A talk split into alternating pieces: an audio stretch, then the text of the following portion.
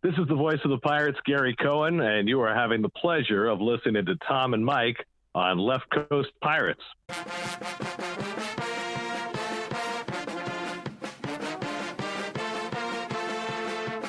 Norton will try to go all the way.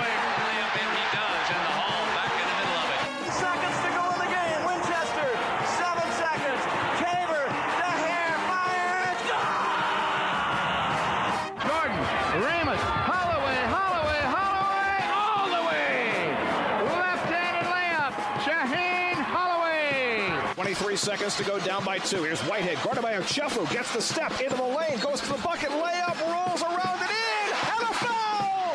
Whitehead ties the game! Powell from Tritton! Woo! What Tritton makes, the world takes! From just west of the Ward Place Gate in San Diego, California, he is Mike Desiri, class of two thousand one. I am Tom Kaharski, class of nineteen ninety-seven, and we are Left Coast Pirates. Welcome to this week's edition of Left Coast Pirates. It's January twenty-fourth, twenty twenty-one, and we've got lots to cover today. But first, Mike, you know what I'm going to do? Instead of throwing it to you to listen to you drone on about something, I'm going to drone on a little bit.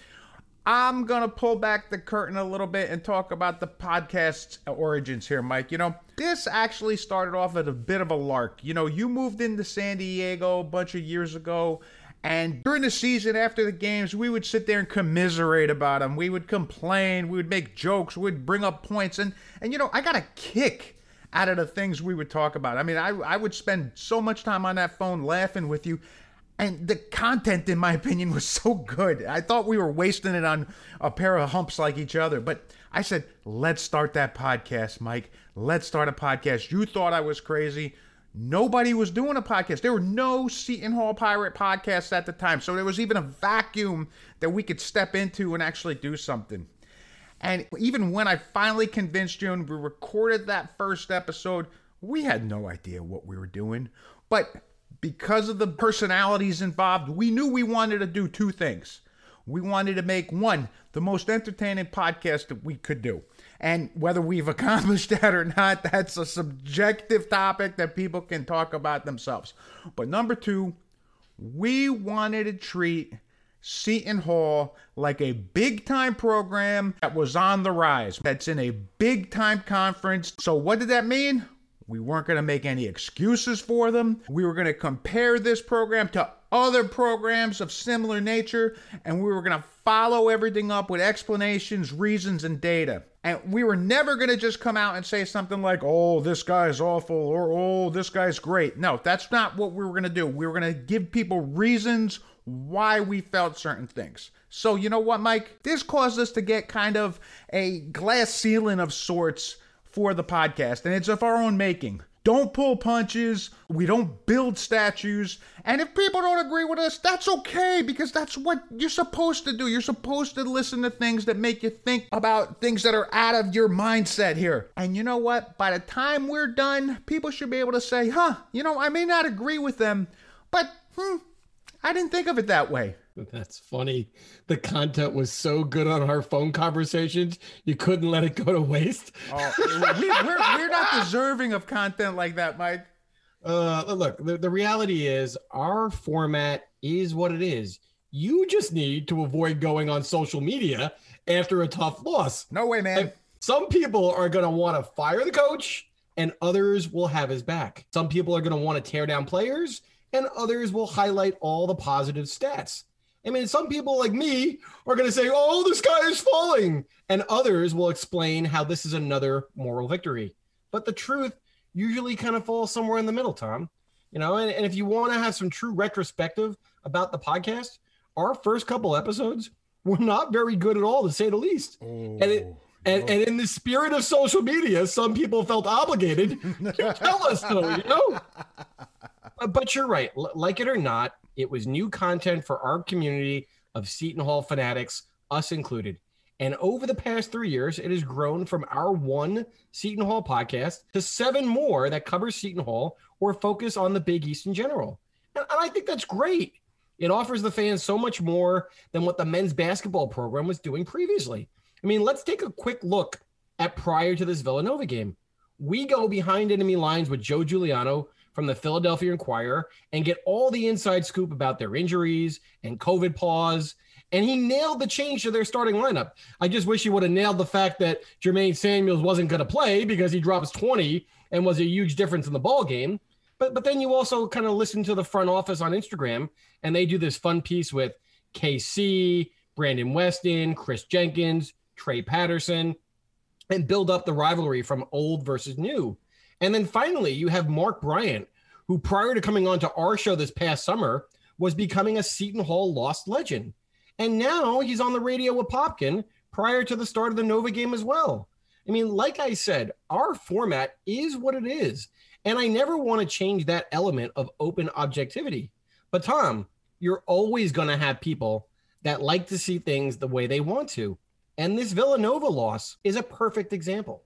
All right, Mike, before we get into that Villanova loss, let's talk about what the, everybody can expect on this week's podcast. This week on the podcast, we will review the loss to Villanova and Philly. We will talk about the pandemic pandemonium and its continued effect on basketball. And we will preview the upcoming games against Creighton and Nova. But first, Villanova seventy-six, Seton Hall seventy-four. There was no rustiness due to extended layoffs for either team, as they made nine of their first eleven three-pointers of the contest. The first half was well played. The leads went back and forth. No team led by more than five points, and the teams combined to shoot fifty-two percent from the field. Nova eventually had a slight edge, thirty-eight thirty-five at the break. It would continue to remain close in the second half after Colin Gillespie made two free throws after a technical foul call on Kevin Willard, but Sandro answered that with five straight points to make it a one-point game. Nova immediately responded with an eight oh run of their own, but Shavar Reynolds stepped up and scored nine of the next eleven Pirate points to keep them in it. The game would eventually become tied on a Molson layup at seventy-four, but the game finally turned on a whistle by the refs on a loose ball with one point nine seconds to send Cole Swider to the line for the decisive free throws.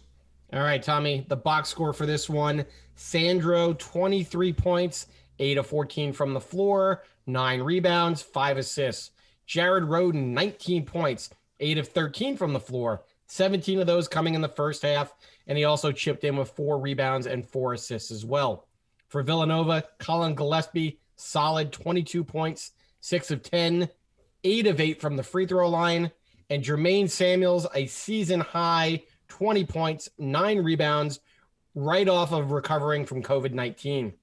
Team stats, Seton Hall shot a blistering fifty-five point eight percent for the entire game, and both teams shot forty percent from three, specifically thirteen of twenty-three for fifty-seven percent combined in the first half. Everything else was fairly even, but we were minus eight in free throw attempts for the game, and everyone's complaining about Commissioner Wright again. Tommy, turning points on this one, I'm, I'm going to go in a couple different directions here, all right? I got a whole bunch of things that I wanted to kind of highlight. Number one, I think the real key turning point is not closing out halves. It is so important. So Nova is in a funk with no field goals for six minutes with as hot as those teams were shooting in the first half. And Seton Hall is up thirty-two to twenty-eight with four minutes to play. And then Roden comes down and puts up a heat check three and misses. And we have no problem with that. that. That's okay. And then on the next possession, Roden is streaking down the right side and catches a pass off the break for an open three and misses again. And he was red hot prior to that. So it's kind of frustrating. Then we get another stop and Sandro misses the front end of a one and one. And then Nova closes the half on a ten to three run. And to me, that was the turning point of the game, but everybody else is making out other storylines where they, oh, that's the turning point, or I can't believe that happened. And people are highlighting the technical foul against Kevin Willard. And in my opinion, they're blowing it out of proportion. Seton Hall trailed by six after Gillespie made those two free throws you alluded to. But then Sandro immediately came back down and stepped up and scored five points. And now they trail by one. To me, that's not a turning point. Nova goes on an eight oh run right after Sandro's two buckets.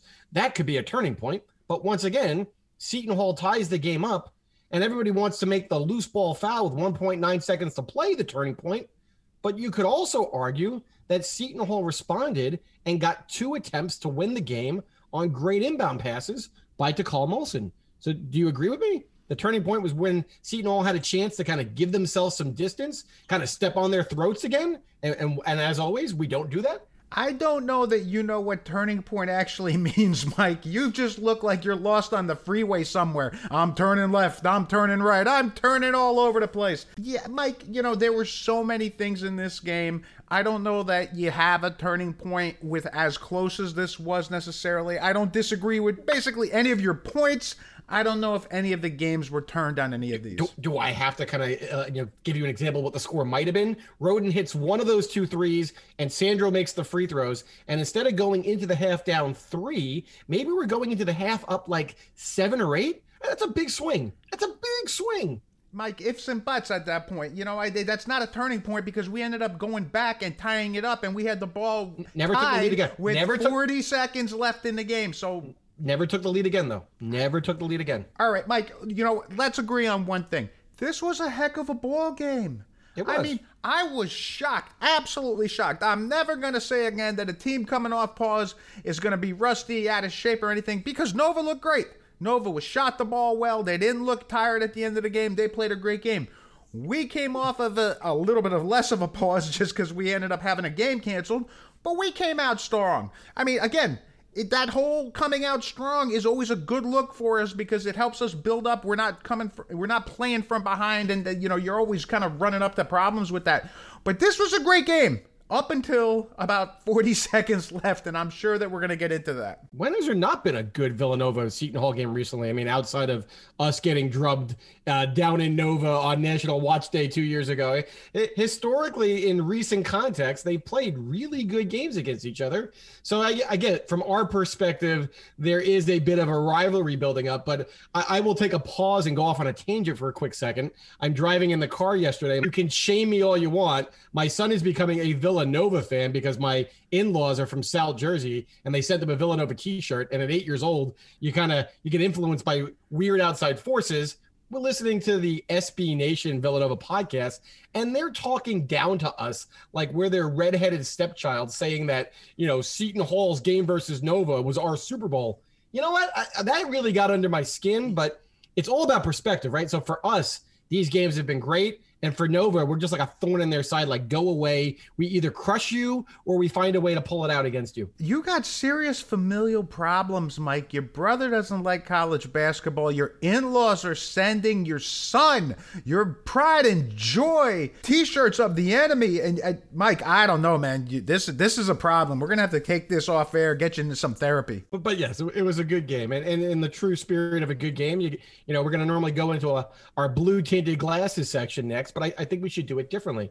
I think a lot of the elements of this game you can look at, like I said, from the top on, you know, from two different perspectives. So let's take each individual element, give the blue tinted glasses, and then instead of saving it, let's give the opposite perspective and go right into sour grapes and gripes. And then we'll move on to the next bullet point. All right. All right. Sounds good, Mike. You know, we had a pair of individual performances this week that were pretty decent. So let's start off with your boy, Whoa, Sandro whoa, pretty, pretty, pretty decent. You got to preface it by like downplaying it with pretty decent. I'm not decent. downplaying it, Mike. G- I, g- me- again, you're the one that you want to prop. You want to build a statue. That's fine. But let's talk about Sandro's performance.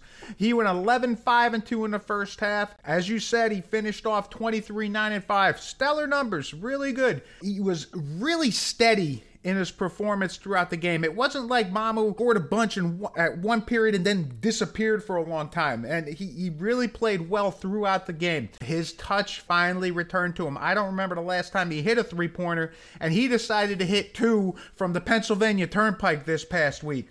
What do you mean you don't remember the last time he hit a three-pointer? He's getting his touch. This is not touch. He hit bombs from twenty-eight feet deep. And, and the previous, like, four or five games, Mike, he was struggling with his with his shot from deep. Yeah, so he was t- finally coming back. It was nice. Anyhow, coming back, and he was, you know what, as stars should do, he was involved when the game was on the line. He was involved in the final eight points scored.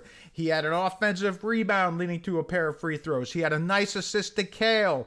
He had a jumper to get to tie the game at seventy-two, and also he had a nice pass to Tikal to tie the game at seventy-four. He was involved. And he also had two nice little uh, fadeaway baseline jumpers coming out of the post. Uh, he, he did a lot of good things. And you're going to make me take the other side of the coin against my boy here. That's not fair. I I, I got to play the opposite here. Fine, well, fine, it's I'll, about time you did some real critical thinking about your friend here. Fine. I will be objective. We'll stay with the spirit of today's episode. I will be objective to Sandro. Sandro, as great of his stat line as he was, and as influential as he was on the game, yes, he also had an influence at times in a negative perspective. He did have another seven turnovers that were credited to him. And now that is a total, if I'm not mistaken, of like more than twenty over the last four games. So, yeah, that, that's, that's a big number. His assist to turnover ratio was kind of closer to a one to one or less than a one to one. And that's normally not going to get the job done.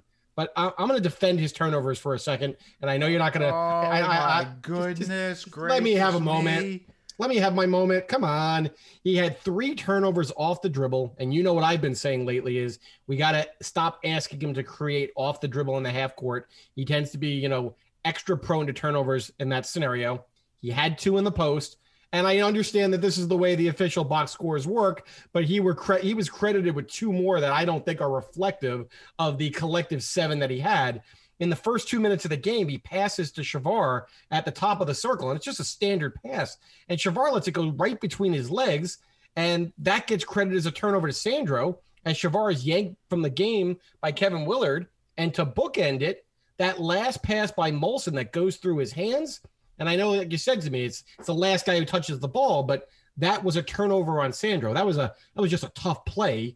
It really is not a turnover, in my opinion. So he probably had like five turnovers when you look at it, but the way the official box score uh, kind of reflects it, he ends up with, with uh, seven instead of five. And I will get to the official scorers later on in their shorting Sandro of proper stats. I, I'm so happy that while you're being objective and talking about Sandro's shortcomings in this game, you sit there and defend his seven turnovers here, Mike. So, okay, so five would have made you happier. I got you. Moving on here. And by the way, let me just say, he was five for nineteen in the previous set of games from three, so his three for six does look good. I, so, I, I, I, I, got you, I, got, I got you looking up numbers now. I'm scared. All right, all right, how, how, how about this? I'll, I'll, I'll continue. Continue to be objective. He was really hot with those two deep threes in the first half, but then he comes in the second half and jacks up a thirty footer.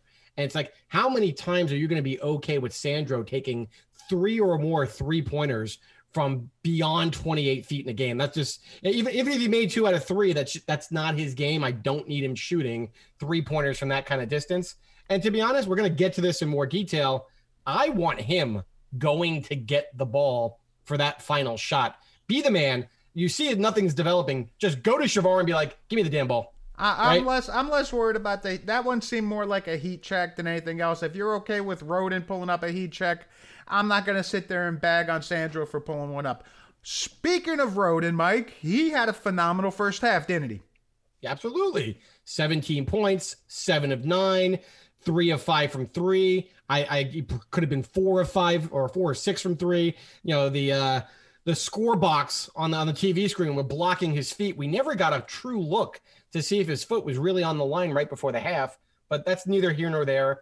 He has three rebounds, two assists as well in that first half, and he carried them early, which I thought was really important because it helped offset the red-hot shooting from Nova. You're expecting them to come out and be rusty and trying to get, you know, find their way after their extended pause, but no, that's not the case. Nova hits five of seven from three-point range right out of the gate. And that could have been another Creighton-esque, you get punched in the mouth, and before you know it, you're down double digits, and the game gets away from you. And here he is going shot for shot with them and keeping them in that ball game. And I loved the fact that he was looking for a shot. Well, and you know what? Because of the, how well he played in that first half, you were expecting a second half that would be more productive. And here's where we go with our sour grapes and gripes. How does he only get four shots in the second half, Mike? and his only make was on the fast break off of a nice little Kale pass. Mike, he didn't even take a shot in the final eight minutes. Now, you know, I brought this up, and our friend Jason Garrett came back and said that, hey, you know, Jay Wright did some adjustments on defense, and, you know, even post-game, Jay Wright made a comment about them playing better on Jared Roden, but I thought we were the one with the chiropractor at coach. If they're doing something specifically to stop Jared Roden from getting a shot, don't you adjust? He's yeah. your hot hand. He had seventeen in the first half.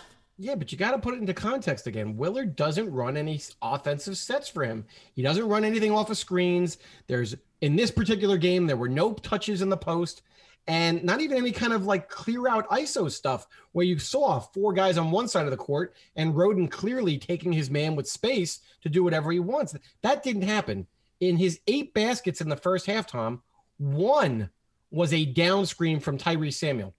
The other eight, everything else was one-on-one and in transition, and not one-on-one, like I said, where they I S O him, where he just happened to get the ball. It was late in the shot clock, and he's like, I'm just going to elevate and go up over my guy, whether it was from three or whether it was that little dribble one-two step, you know, I think it was like a fifteen-foot pull-up jumper from like the right elbow. That's him creating. That's not Willard going, hey, my man's hot, let's get him the ball. When that's not even in the flow of the offense at that point. That's just Jerry going, g- g- give me the ball. I- I'm hot right now. Just I'm, I'm going to take my shot. And in the second half, that didn't happen because those situations didn't present themselves. It's almost criminal that you don't go back to him in the second half or figure out a way to get him the ball. I mean, it's just bad. It's just bad basketball. One last point. We talked about individual performances for the games. I'm going to go back and I'm going to say for a particular point in time, we had a stellar individual performance, and that was from our point guard, Shavar Reynolds. Now, unlike some opinions out there that we keep banging on him, we give Shavar the credit that he deserves. The Hall was trailing by nine points late in that game, and I don't know about you, Mike, but I was feeling to myself, yeah, this one's getting away. This one's slipping away. This one could turn into fifteen, twenty points easy. Wait a minute. I said that during the Big East title game, you know, when they end up rallying back and Powell misses the shot at the buzzer and they were down by nine with a couple minutes to go. And you're like, how could you write off the Pirates? But now with now with almost like, you know, eight minutes to go, you're writing off the Pirates down nine. I wasn't writing them off. I'm telling you that there was a feeling come up on me saying, you know what? This one's slipping away. We weren't looking good at that point. Bobby, whenever they get down by nine and it looks like it's getting away, I think it's over. That's just, that's just, that's just the way I feel. I don't know what you want me to say. So we're down nine. I believe they just pulled Mamu out for a breather. Nobody scored anything. Shavar steps up. He scored the next nine out of eleven Pirate points. He had a tough little fadeaway against Gillespie. There was a pick and roll three with Ike, where he just wiped out both defenders on that pick. You gotta love seeing the big men set good picks. Then another pull-up jumper in the lane, and he makes a decent drive, and he ends up drawing a foul and hitting the, both shots on the one-and-one. But he wasn't just doing it on the offensive side. He was also playing that tough defense that we needed against Colin Gillespie on the other end. He drew a charge against Gillespie, and there should have been a second one where Gillespie pushed off with his elbow. There was it was clear as day on the replay, but it is Nova. They're going to get that call. Yeah, I, I, I kind of thought it was a good call. I mean, Jay Wright, I don't want to go off on a tangent here, but Jay Wright kind of set that up. You had the Justin Moore charge. Then you had the Gillespie charge. What are the chances that on the road against Commissioner Wright are you going to get three straight possessions with charge calls, and on the third one, it was kind of in that gray area. When there was you, no, there was no way. When no you way. extend that offhand, Mike, he extended that arm. That's an not, easy call to make. Blow the as, whistle. Not as much as he did on the first one, or what Moore did prior to that. That that that, that like that that the gray area. Oh, gray area. That's all I'm saying. You're already griping. I'm talking about good plays, and you're griping. Go ahead, complain about this now. Fine. You want me to gripe? But but let's be honest. Prior to Shavar's outburst, we were getting nothing from the point guard position at all, and that includes a little cameo appearance from Bryce Aiken for ten minutes coming off of another, you know, devastating ankle injury, right? I uh, thought he but, wasn't going to play until Butler, Mike. Uh, but, but this is where it kind of like everyone's like, well, you know, Shavar saved us. Yeah, I'm, I'm not trying to say Shavar put us in this hole, but if he plays a balanced game like Sandro, maybe he doesn't need to play Superman and score nine out of eleven points to kind of get us back in the game. Tom, Let me let me kind of give you some context here. In his first half, Shavar had zero points. Prior to his little mini burst, he had two points in the first thirty-three minutes of the game. In the first half, we were being objective and analyzing his play. He had an isolated one-on-one with Jeremiah Robinson-Earl, their five, and he's our point guard. You expect your point guard to be able to take that guy off the dribble, right? You're you're expecting your point guard to take bigs off the dribble, even bigs with the mobility of uh, Robinson-Earl. Oh, okay, but but he wasn't able to. But he still tries to do so anyway, and then he gets the ball raked out of his hands by Slater, and it leads to an easy, fast break layup the other direction. And then later in the first half, he has an out-of-control drive, splitting two defenders, fading away to his left, and shooting back across his body with his right, and he throws a brick up off the glass. If that's anybody else, like Bryce Aiken trying to find his rhythm, we are criticizing him to the gills. Oh, you got to take a shot within the flow of the offense. You got you got to do your job as a point guard. You know, j- just stick to passing the ball. So that's Shavar's really only shot of the first half, because the only sh- other shot he gets credited with in the box score is that thirty-foot heave that he's forced to take with only two seconds to go in the half. You know, I know that's in the box score, but to me, that doesn't really count. So your point guard takes one shot in the entire first half. He's essentially a a non, he's essentially not a threat to the other team in terms of what he could do with the ball in his hands. Well, okay, but he could pass the ball. He could set up other guys. Well, Shavar was credited for three assists for the entire game. And, and as I always do, I go back and watch the game again. And assist number one was one of Sandro's twenty-eight-foot bombs where Shavar just passes it over, and you're like, okay, what are we going to do? Oh, crap, Sandro just chucked it up from twenty-eight feet. Bang. Well, that's an assist. Whether you like it or not, that, that's an assist in the box score. And then I'm sitting there going, all right, well, I think he passed to Roden for another three in the left corner right before the end of the half, and I'm c- kind of waiting to see if he set that up for Roden. As I'm watching the film, Tom, Tom, guess what? That wasn't his assist. And for those people who don't want to believe me, if you D V R'd the game, go back and watch. Shavar passes the ball into the post. Sandro's coming across the lane and then kicks it out to Roden for the three, which ultimately ends up getting turned to that long two. And he's credited with that assist. C B S Sports, E S P N, the play-by-play. It's right there, Shavar's second assist. Sandro passed it to him. The official scorer got it wrong. Sandro should have had, in my opinion, six assists and five turnovers. All right, Mike, but let, let, let, let's look at the crux of the situation here. It, it, it comes down to this. When he plays out of his skill set, when he plays out of his comfort zone, bad things happen. When he stays within his game, good things tend to happen. And that's the difference here. You know, when he went on that little burst, he was in his game. Otherwise, we're having bad we're having bad results out of it. And and that's and that's something we knew from the get-go. Just I'm just tired of always looking at it through the rosy blue tinted glasses. So at the end of the game, you look at Shavar's stat line, he's got three assists, he's got eleven points, he's got that little mini burst, and the entire storyline is, wow, you know, thank God that we have Shavar again, because without his contributions, we're getting our butts kicked. I just I want to be objective. You know, he had a moment in the game where he was outstanding. And then he had a big chunk of the game where he really struggled, and it kind of gets lost in the shuffle sometimes. We just did it with Sandro and Roden and said as great of a game that they had, they also had moments in that game where they either disappeared or they had some struggles. And I just think the criticism, or excuse me, the analysis needs to be fair on both sides. So I know we've looked at both sides of the coin, Tom, on these first three points as we did our analysis. But what happened at the end of this game, to me, was just downright criminal. I like that you used the word criminal, Mike, because there's one thing that was going on when I got onto social media after the game. I was absolutely tearing apart how we played that last forty seconds or so of that game. I wanted to litigate it. So how do we go ahead and litigate this part of the game? In the college basketball podcast system, bad end of game strategy is considered especially heinous. In San Diego, the dedicated podcasters who investigate these horrible acts are members of an elite squad known as Left Coast Pirates. These are their stories. I don't I don't know if I should compliment you for that being our best transition ever, or is that as hokey as it gets? I don't I don't know. I, maybe maybe somewhere in the middle, Michael. All right, let, let, let's get into breaking down this final shot sequence, right? You know, uh, here's what I'll do. I got, I got four components to this. I'll throw you the scenario, and then you tell me like or dislike, and then I'll kind of play the other side of wherever you go. So, right, so. Before you go in, Mike, you know, I, I was thinking about this, You know, basketball, more than any other game, is very a symbiotic game. Everything kind of flows from one thing to another. So it's very hard to break down things and say, yes, this was the definitive decision, because it kind of depends on the next part. But I just, but, but I'll no, play just, along, Mike. Just, just, just individual elements to have some fun with it, right? Because it's been broken down ad nauseum already. We're like the last ones to get to this breakdown since we do our podcast at the end of the week, waiting for the Butler game that, that didn't happen. But that's neither here nor there. All right. So, So let's start with the fact that there was no timeout call by Willard. Like or dislike?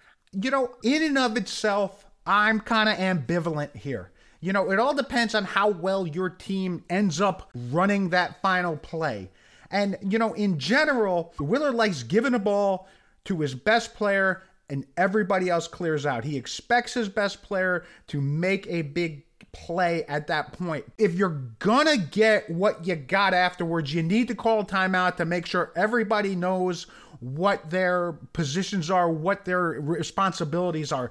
And, you know, I said as much. And as my new friend on Twitter, at Biff Roughneck, said, Nova didn't have a chance to set up a defense. With the benefit of a huddle from Jay Wright, they would have been more ready. I don't, I don't buy that as much as some do. Here's my take on this. One, I don't think Jay Wright's teams need a timeout to play solid defense. They are well schooled, right? So they, and they, they showed it. They were prepared. They were poised. So yes, maybe Wright would have come up with another little, you know, wrinkle if they had a timeout, but that would have given Willard an opportunity to do several things in this timeout that I thought were lost. It wasn't a true shot clock is off situation. There was a three second differential. So you have to sit there and say, all right, this shot's going to go up towards the end of the shot clock, no matter who ends up taking it, but you have to kind of keep in the back of your mind that it's got to be pretty close to the end of that shot clock, because if it goes up too soon, you might have seven or eight seconds still to go. On top of that, you have to remind your guys, this is a tie ball game. If we're going to take a long three, hypothetically, they're probably going to be in position to get the rebound. No going over the back.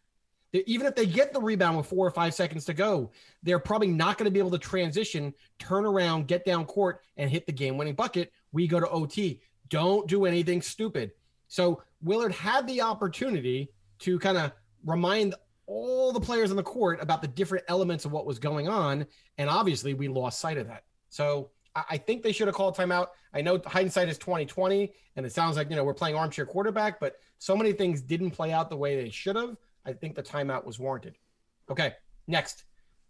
Shavar didn't even start anything until five seconds left on the shot clock. Like or dislike? Okay, so this is another one of those things where it always depends, like I just mentioned previously. So I'm going to compare how we ran our final shot to how Xavier ran their final shot at the clock against Providence about two weeks ago. The one play we were just beaming about a few weeks ago with Adam Baum.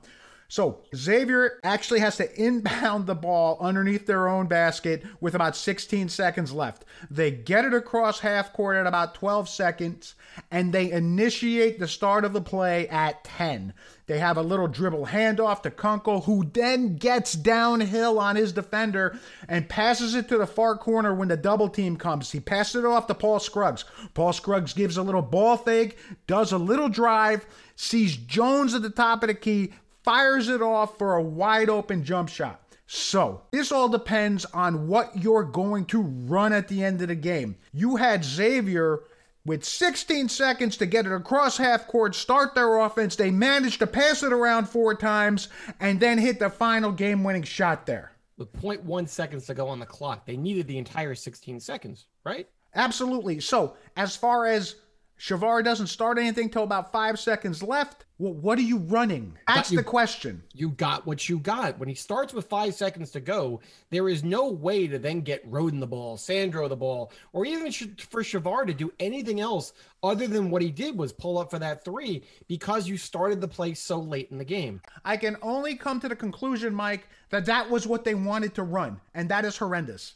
No, I, I don't think that was the case, but, but let's not go there. How can you say it's not? We're going to talk about it. We're going to just, just stay focused. Don't get emotional on me yet. Just hang on. The oh, question this whole was, week's been emotional, Mike. The question was, do you start the play with five seconds left on the shot clock or not? I We both agree that you should have maybe started a little bit sooner to give more of op, to, to see the play develop more, and it, it just didn't have the opportunity to do so. Okay, next next bullet point, right? So the ball doesn't go to Sandro or Roden, who are having your best games on the day, like or dislike. Despise, Mike. This is, you know, in baseball, they have the analogy, don't lose on your second best pitch. You lost on your third or fourth best pitch here, Mike. It's not about Shavar getting the final shot. If Shavar gets the final shot after a play from a position that he can do some damage from, fine. That is great. That in and of itself is awful. You never gave the ball to one, your best player, and two, the guy who was your hottest player in the first half. It is, and who's also a playmaker.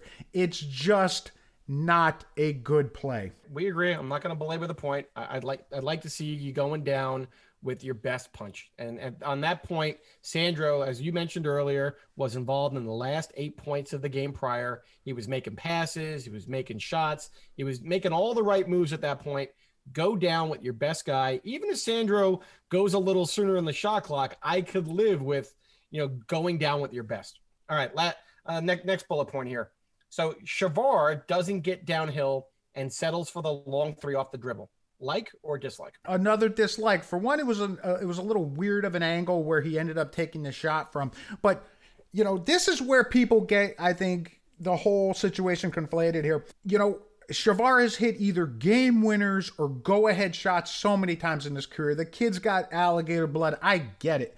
You know, go. Th- we can go through it all. One, the Saint John's winner from a few years ago. What was it? Spot up shot off of a pass. The defender was right in his face and knocks him down, so give him that credit. But it was a good pass from Mamu, and he hits the game winner. Beautiful. Penn State this year, another time. Mamu gets the ball, makes a little play, double team comes, fires it off to a wide open Shavar. Boom. Off a spot up jump shot off of a pass.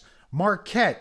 It's like I'm just repeating myself. It's the same play. I'm thinking Shavar needs to send some gifts over to Mamu because Mamu's got a p- big portion of this Legend of Shavar thing that everyone's trying to push as an agenda these days because he does hit the open spot-up jumper. So get the ball to Mamu, make a move. If he gets doubled and Shavar's wide open on an elbow, take the shot. One, we didn't need a three-pointer in that position. Two, it wasn't something that he is comfortable or relatively good at, and we've seen it time in, time again. The reality is, I, I'm going to agree with you, all the spot-up analysis is, is spot on, but your point guard there in end-game scenarios, whether it doesn't even be your point guard, whoever's got the ball in that end-game scenario, it is normally frowned upon if that player pulls up for a long three. So I would be giving the same criticism if the ball went to Roden or went to Sandro, and instead of attacking the basket, they settled for a long three-pointer as well, whether it was open, whether it was off the dribble, no matter what. I, I don't need to settle for a long three there. You bailed out the defense. You got to try to get downhill, put pressure on the refs to make a call, or if you get something going to the rim where the defense has to collapse, now you can crash the offensive glass and get that putback, which you see happen all the time. You know, the reason why we got the over-the-back call is because the three-pointer allowed Nova to turn, box out their guys, and be in good defensive position. If a point guard gets into the lane, you could pass out. You could dish off. You can get your shot up. Maybe you get fouled, or maybe you get that offensive rebound. You've taken five other options off the table by settling for the long three-point attempt.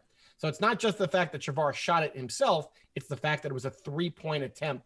And it wasn't even a, a really great look. It was a off-the-dribble, long, you know, probably like a twenty-six-footer, twenty-five, you know, twenty-seven-footer. I, I didn't like it as well. I, well and it wasn't it wasn't an awfully good pick from Mamu either on that play. So I mean, it's I not know, like he was wide I open. Know, I don't know what it was. Mamu was like kind of mishmash, I, whatever.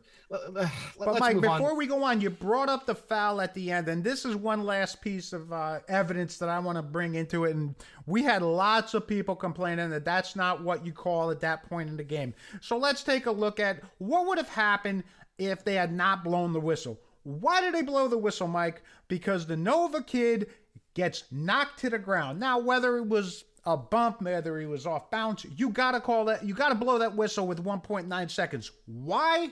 because if he falls to the ground with the ball in his hands, that's a travel. And if you don't call that travel at that point, you're going to have every Seton Hall fan screaming at the top of their lungs, why are we not getting that call at that point? We should have the ball underneath our own basket with one point nine seconds so we could pull off another Sandro miracle like we did against Butler. That is why you blow that whistle there. All right, so, so you're asking me if the foul call was fair or unfair. And, and for the last time, I agree. I think it was the fair call. It was not the call that made you feel good. It was not the call that you want to see that game decided on. But in the moment, you're right. The minute the, that Swider goes to the floor, it has to be a travel or it has to be a foul. If he is getting knocked around and stays on his feet and the refs call in that moment a ticky-tacky kind of like bump or reach in, then yes, everybody can scream to the heavens.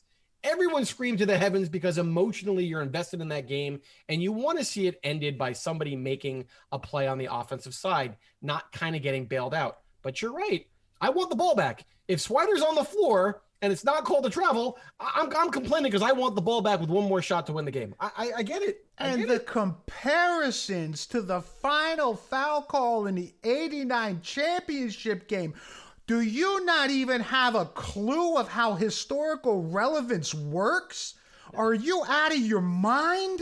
The calls aren't even close. Uh, I'm, I'm, oh, I'm, I'm so angry. You, I'm not, Mike, go, I'm not, I'm not doing angry. it. I'm not going down that rabbit hole. Let's let's continue to talk about how Seton Hall responded there, because you want to say positive? How about those two passes from Molson? Oh, my goodness. I mean, to, to make one of those is crazy. The fact that he made both spot on on the money and got us two chances to win that game, that's pretty impressive. Didn't I read somewhere he was a high school quarterback? I mean, that's the kid you yeah. want in there throwing did, that final pass. Did, didn't I read something that you should put something on the, you should put a player on the inbound passer? Uh, uh, hey, Kentucky, hey, Kentucky. Oh, geez. All right. But, but everyone then also kind of breaks it down and says, but Sandro dropped the ball. I'm going to go back to that Villanova podcast I was listening to, and they were just bashing him like Butterfingers. Oh, you choked. You know what? Yes, I understand they hit him in the hands, but Jim Sapornarkle did a really nice job uh, analyzing this game. And he's basically sitting there going, look, Sandro's kind of pushing off the, the defender in the small of the back and trying to kind of keep it concealed from the refs so he doesn't get called for like an offensive foul there. So his hands are down. And then all of a sudden, as he creates that last second separation, he's got to reach up and try to catch this ball. And it's coming in like a missile. And it's not perfectly where he wants it to be, which you can't blame Molson for that. And he's kind of got to reach back a little bit, and he just misses the ball. I don't I don't think he thought he was going to get that good of a chance to catch a pass for the game-winning layup. And I, I just don't think he should be criticized to that extreme for the way that that went down. No, that, that you know, that's a tough pass to, to haul in there. You're talking about seventy-five foot pass. It hits you in the hands, but there's a lot of things going on. It's not like he got a, a clean catch at it. So, yeah, I don't blame Sandro for missing it. I, I could understand why he was upset. He looked really upset after he missed it. But way to try to fight back from the guys. Way, way to way to not put your head down after those free throws were one point nine seconds in the, left in the game. Way to fight through it, though. All right. But, you know, speaking of fighting through, I felt like Kevin had to fight through his postgame because he had a lot of emotion. He had a lot of things to say. For the most part, I thought he handled it well. But, you know, I'm, I'm not going to we're not going to skip our favorite segment. And now, Deep Thoughts with Kevin Willard. Okay, Mike, reporters after the game asked him what this loss actually told him about his team, and here's what he said. The same thing I've been saying, I like the way we're progressing. We didn't play well defensively early. I think the layoff hurt both teams. We didn't play well defensively either. Not the way we, we've been playing. But I like the way we've been progressing offensively. I like what the guys are doing. It was great to get Bryce back. I couldn't believe I got ten minutes out of him. I was really excited about that. So I think staying healthy and we keep on getting better. We're progressing at a good pace. All right, so so you felt like you were getting upset again. My my, my turn to get upset again. All right, I think that I'm gonna really just rip this apart. I think the layoff hurt both teams. He didn't just try to compare their twenty-seven day layoff with two main guys getting hurt and COVID to us not playing for thirteen days. Did he really? I think that's what he said. I also can't believe he goes. I couldn't believe. We got ten minutes out of Bryce Aiken. Tom, either his ankle was healed and he could play or he couldn't. He shouldn't be winded from ten minutes of play. I- I'm over it already. Oh, he's not, he's not in game shape yet. Yeah, Bryce wants to play. This is it. This is the end of his collegiate career. He's not coming back for another season, folks. So you think Bryce wants to work his way back into the rotation fifteen games into the season when basically two-thirds of the year is almost over?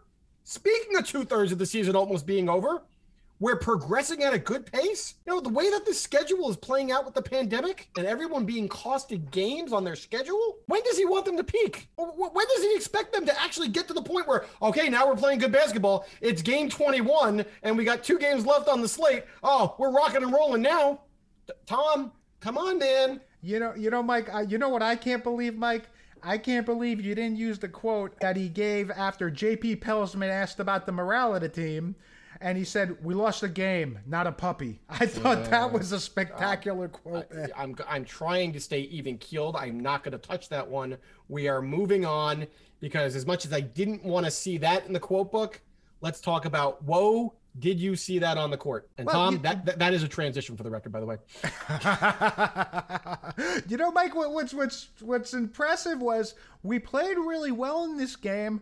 But there weren't really a whole lot of whoa, did you see that moments. I think we're going to have to go with one of Sandro's deep threes. You were telling me in the middle of the game that you wanted to include the Kale to Roden on the fast break dunk. Still want to do that? You know, I mean, I was trying to come up with things because there weren't that spectacular jump out of your chair kind of field. So I was trying to just come up with anything that was positive. I have an issue with all of a sudden we're at that point with, you know, watching this team where you feel excited that we executed on a fast break. You just oh, don't like Kale, man. That's the problem, man. Well, there's nothing about Kale. The Kale dribbles up the right side. He makes a nice pass to Roden. He splits the defenders and, and throws in a dunk. It's a three-on-two fast break.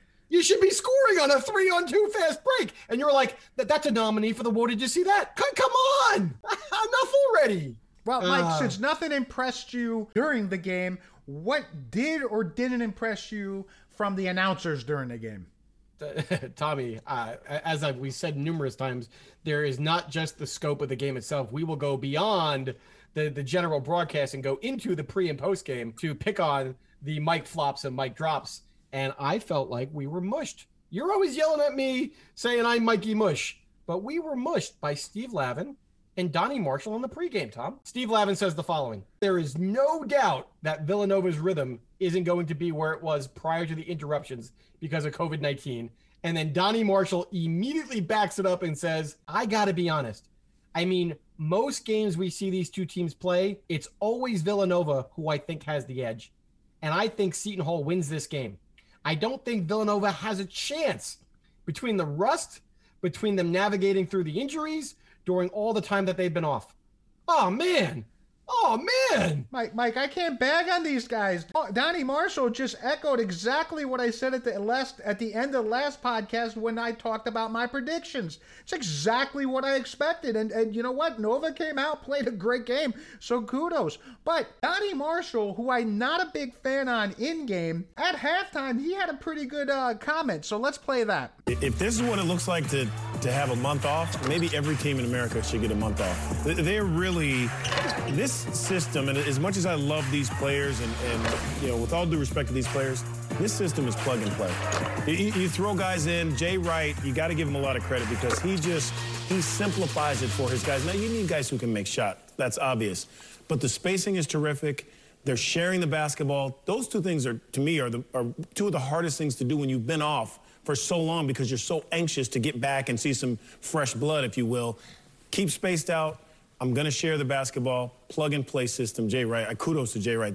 So, Tommy, you agree with Donnie? Kudos to Jay Wright? Mic drop? Mic drop for Donnie Marshall? You know, like I said, I don't like Donnie during the games. I have, I find him a tough listen. This was a really good point he brought up. I mean, there was no reason why Nova should have came in and played as well as they did. Take Lavin's quote at the before the game where he said, there's no doubt that Nova's rhythm isn't going to be where it was prior to the interruption. How good did they look then, Mike? Because they looked stellar today. Well, I think that's where some of the frustration comes in because we go back to the beginning of the season for us and we already set the, the framework for, hey, they haven't had the chance to play, practice to the extent where they need to be in rhythm or they understand the system, et cetera, et cetera. And then you got Donnie Marshall going, this is a blue blood program now, a top five national program. And as great as these guys are that Jay Wright recruits, I have the confidence no matter who you plug into that system, they're going to be elite. Do we ever say that about a Kevin Willard offensive system where we have the con- confidence to just plug in the next set of guys who are stepping up as juniors and seniors, or we recruit and add into our system? Do have we ever said, oh, you know, the, the system that Willard runs, it's clockwork, it's it's a well-oiled machine, just like Creighton, just like Nova? And the answer is honestly no. We're always trying to figure it out and find our way as the season goes along. And th- that's just not the case with some of our elite competition. And I'm throwing this back at you, Tommy. You said at the top of the show, the purpose of what we were trying to accomplish with our podcast is to hold Seton Hall to the standard of the best programs. Well, you know, Mike, they do run a different offense than, say, a Nova or a Creighton. I mean, they are more star dependent. They're, they, you know, so when you are more star dependent as opposed to being a more of a system, then it's harder to take a guy off the bench and say, hey, guess what? You're going to play the Miles Powell role now. Hey, guess what? You're going to play the Sandro role now. So it's it's a different it's a different form of system. I get it. So it, it comes with different sets of problems when, when you when you have situations like this. So speaking of problems, the pandemic was not going away. Oh, man. All right. Pa- pandemic pandemonium for this week. I mean, the, the list just keeps on going on, Tom. And you want me to stay positive, but, the, you know, as we get to this segment week after week, I, I'm still concerned. I am highly concerned about how we get to the finish line of this college basketball slate. Butler pauses, causing us to not play this game this past Friday. But guess what? It was a false positive. They're back to playing on Tuesday, and we lose on that out on that opportunity to kind of go out to Indianapolis and, and get an opportunity to win one of the easier games in our upcoming slate, even though we said there's no such thing as an easy game in the Big East. We also now are getting to the point where you and I have debated this. Are we going to make up a game at Butler? Is Xavier going to fly back to the East Coast to make up the game that we missed earlier in the season? Your thoughts on that? I, I think at this point, it's going to be dependent on what else happens through the season. So like you mentioned, we talked about this last week, and you and, and I said, there's no way that Xavier ends up coming out here. You made the mention that, well, what if they've got a couple games in the area? So say they have to play us and Saint John's, or maybe even Georgetown. Yeah, at that point, I could see them making a little two-game trip dependent on what else goes on for the rest of the season. Depended on what? But they played five games. You know, we gotta play though? games, man. I, I prefer be safe than sorry. You know, you get a false positive. Hey, it's better than coming in. Look at what happened to Michigan. Michigan to completely shut down its athletic program a day after they played Purdue.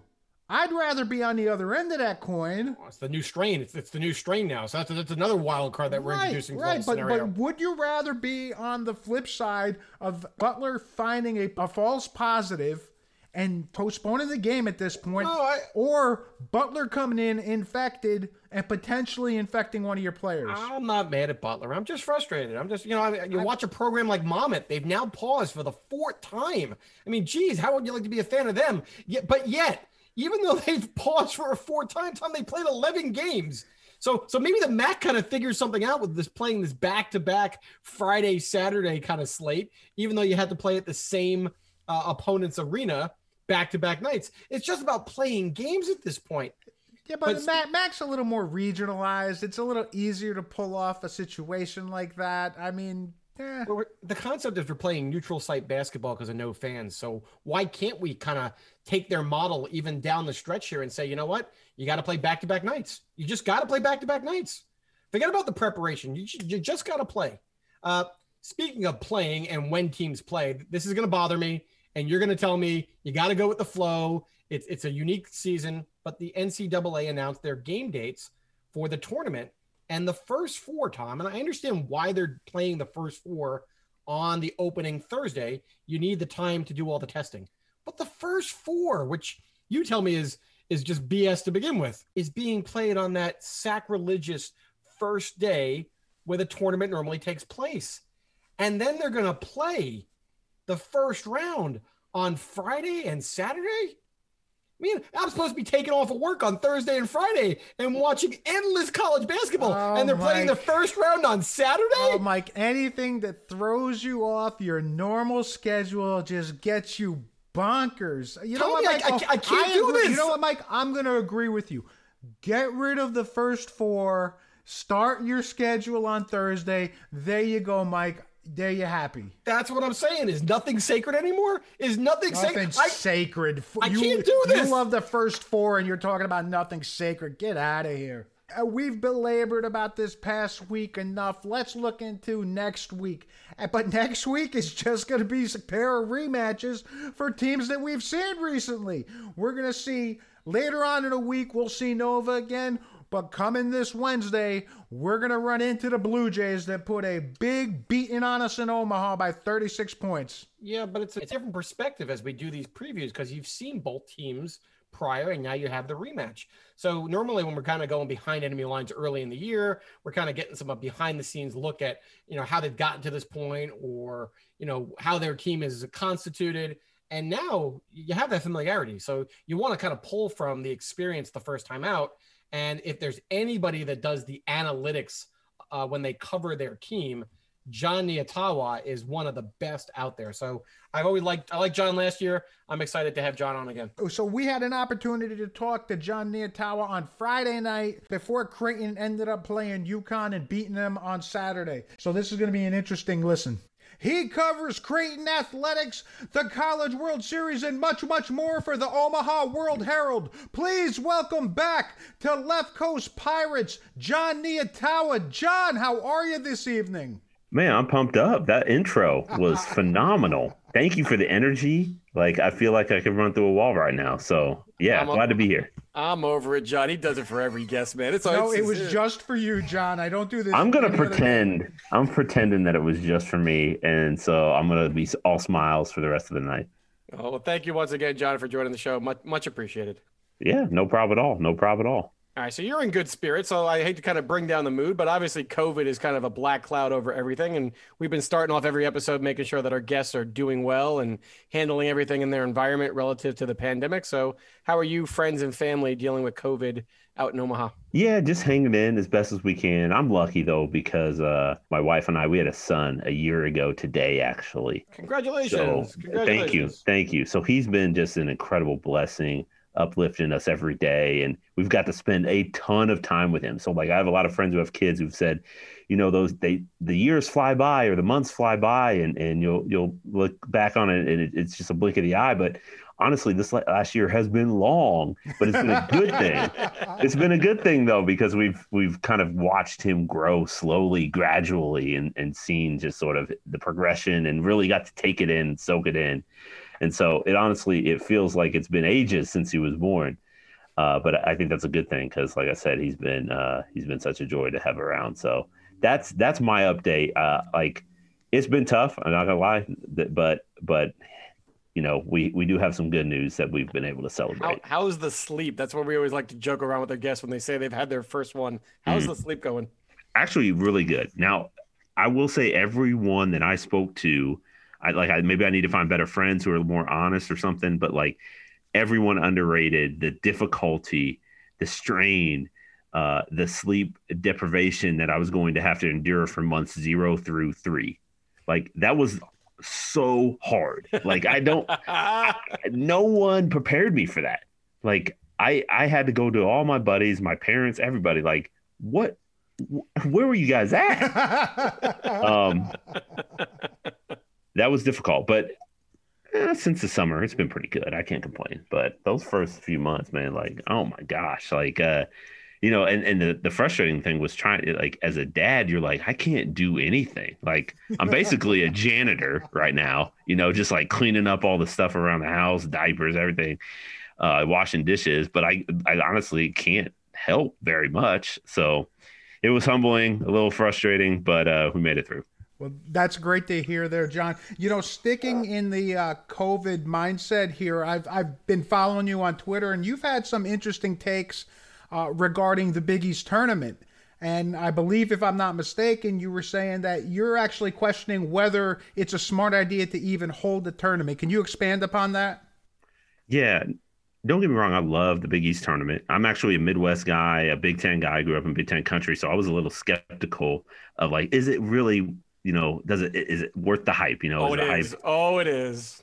It is. one hundred percent. Like uh, I've had a blast going there. And I'll tell you what, uh, semifinal Friday might be one of the greatest events of in co- in the whole college basketball scene. Uh, I'll, I'll debate you. When the Big East was the Big East, quarterfinal Thursday was one. Quarterfinal Thursday even better. Oh yeah. Okay, so oh, yeah. like maybe we can get a taste of that in the coming years now that UConn's back in there. Um, I just felt that energy on Friday on that Friday. So, um, but yeah, so like I'll I'll miss it, and and obviously it'll be different. Um, even if they if they do decide to have it, but my thought was just the risk involved. You've got teams that want to play in the N C A A tournament. Why add a, uh, uh, you know, you're traveling to the travel piece, I guess, isn't as concerning because they all fly charter, but uh, you get into a, a different city, you're moving around, it's condensed population. Um, you know, you're interacting with, I'm sure they're going to try to keep teams separate, but they're staying in the same hotel. Like you never, you're just going to be, uh, your, your, your, the amount of contacts will be higher being at a different place on the road. And while I'm sure they're going to take every measure to keep it safe, it's, you, you can't argue that the risk isn't elevated. And and for a lot of teams, especially teams that are going to be in the N C A A tournament that that felt feel comfortable with their at-large bid, you know, what's the point? If if you were unfortunate to have a player contract the virus, like let's just run this scenario. Say a player gets the virus in New York City, hops on a plane with his teammates and goes back to Omaha or Cincinnati or Indianapolis, um, and then wants, you know, that then the team's like, okay, well, we we want to be in the N C A A tournament in a week. We got to test positive as a team seven times to get to Indy. Like, if if if they suddenly reveal that one player tests positive, like the whole team's got to shut down. Right. And that to me just seems like such a risk uh, in in this time. Um, so. You know, no, no, likely no fans in the building at, in Madison Square Garden. I, I get that there's a T V component, and they've got to fill those slots, and, and there's a revenue generated revenue that's generated there. But to me, the risk is just not worth worth it. So we'll see what they decide. I, I'm I'm sure they're just gonna the the way that it's been op, the way that college basketball is operated this year. They've kind of just um, it's kind of been business as usual almost, you know, in terms of the structure of the season and the schedule. And they just, they, they sort of just said, look, we're going to deal with the hiccups and just keep going, keep motoring through. And uh, so that's probably what's going to happen, honestly, and just cross your fingers and hope no one gets it. And look, it's New York City. Are we gonna, like Tom always jokes, are we going to put LoJack on these kids and make sure that they don't leave the hotel room? I know the coaches are going to be all over them, and I know the city is going to be pretty much shut down, but I'm tempted to go out and take a look around, no? I would be, but I don't know. Like, if you know that it's, if you're a player and you're thinking, well, is this the difference between us playing in the N C A A tournament or not? Like, mm, maybe I maybe I'd be careful. It's just it's the timing of it. It's that that's it. Like, if they did the Big East tournament in the end of February, I'd be cool with that. But you're talking about the turnaround time that the tournament ends on that Saturday, selection Sunday's the next day, and then teams are going to start reporting to Indian, Indianapolis on Monday for the N C A A tournament. Like, it's just such a quick.